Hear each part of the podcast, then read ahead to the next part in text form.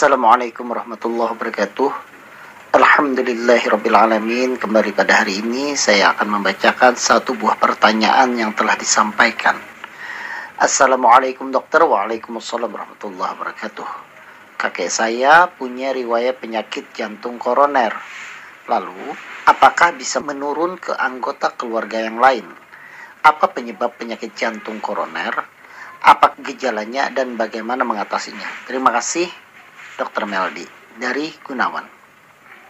Baik, terima kasih Pak Gunawan atas pertanyaannya. Sebelumnya saya akan menjelaskan dulu yang namanya penyakit jantung koroner.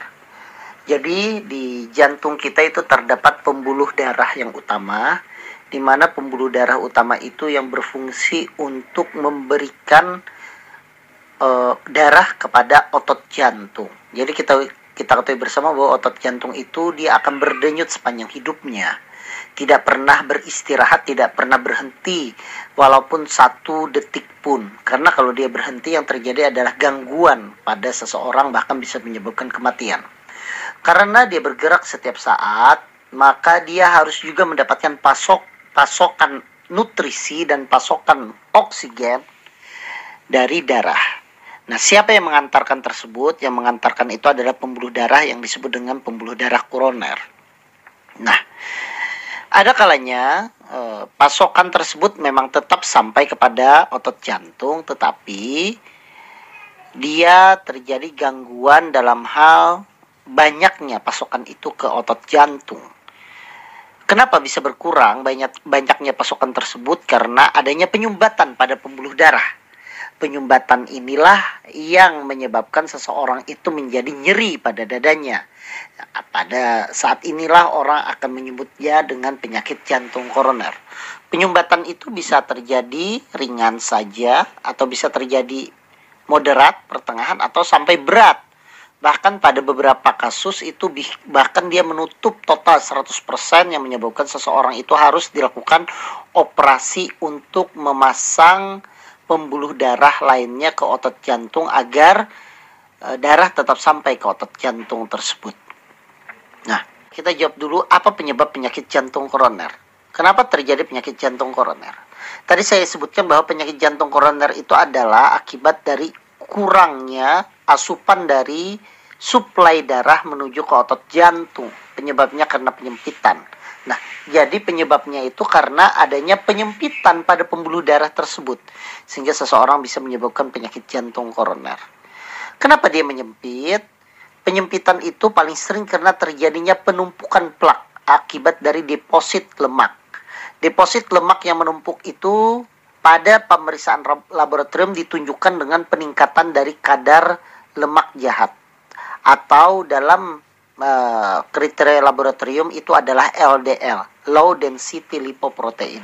Nah, peningkatan lemak jahat tersebut itu akan berisiko yang sangat tinggi terjadinya plak, sehingga kalau plaknya itu makin lama makin membesar, maka aliran darah akan terganggu yang menyebabkan seseorang menjadi nyeri dada.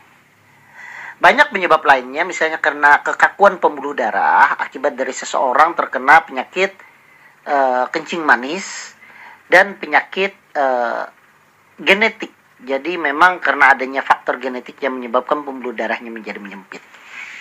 Nah, pertanyaannya, apakah penyakit jantung koroner itu menurun ke anggota keluarga? Saya katakan kalau menurun secara langsung ya tidak. Karena penyakit jantung koroner itu adalah salah satu penyakit degeneratif, penyakit yang timbul akibat dari perjalanan usia. Ada faktor tradisional atau traditional risk, risiko tradisional yang menyebabkan seseorang bisa meningkat terjadinya penyakit jantung koroner.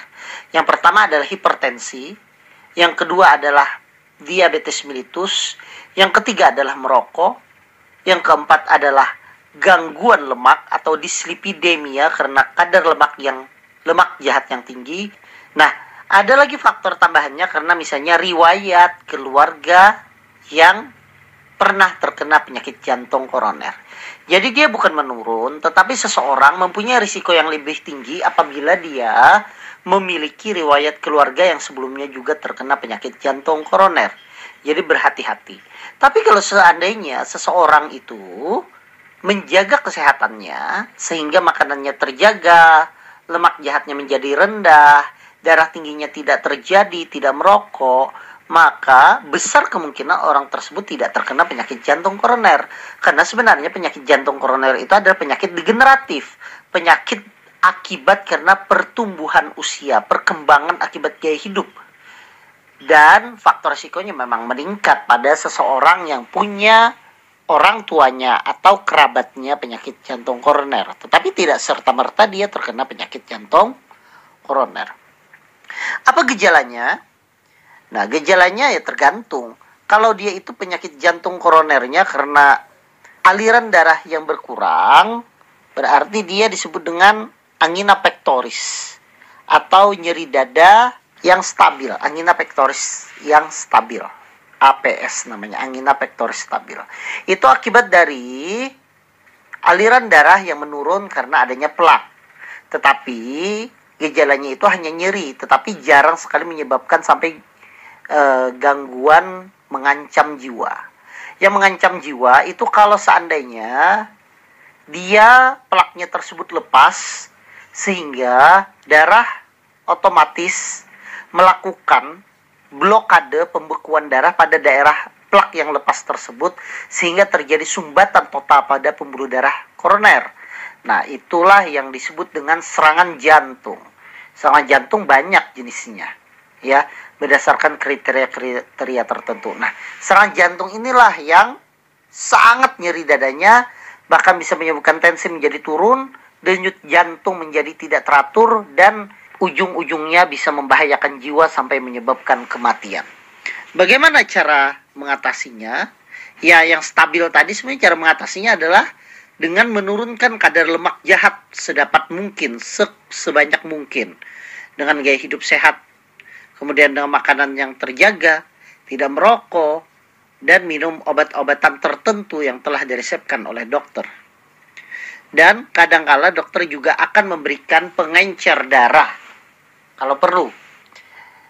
Misalnya terjadi nyeri dada, bisa saja dokter juga memberikan obat untuk melebarkan pembuluh darah yang diberikan di bawah lidah untuk mempercepat prosesnya tersebut.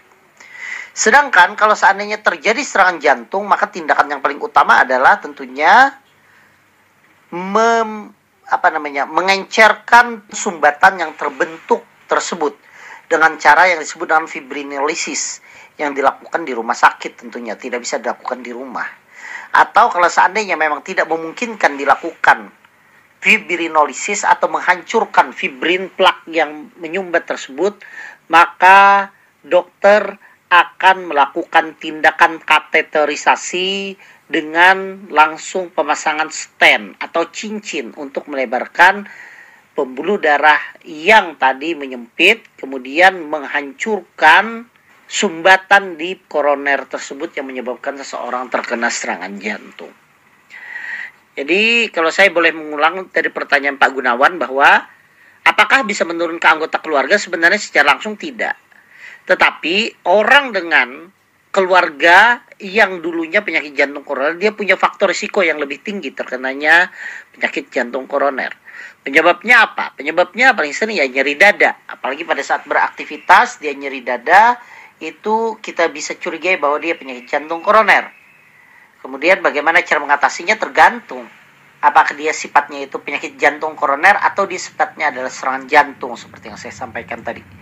Demikian yang bisa saya sampaikan, semoga ini bermanfaat untuk Pak Gunawan, juga untuk kakeknya Pak Gunawan yang punya riwayat penyakit jantung koroner, serta bermanfaat kepada seluruh jemaah yang mendengarkan Radio Al-Jihad ini. Semoga kita semua diberikan keberkahan dan kesehatan dalam melaksanakan aktivitas sehari-hari. Wassalamualaikum warahmatullahi wabarakatuh.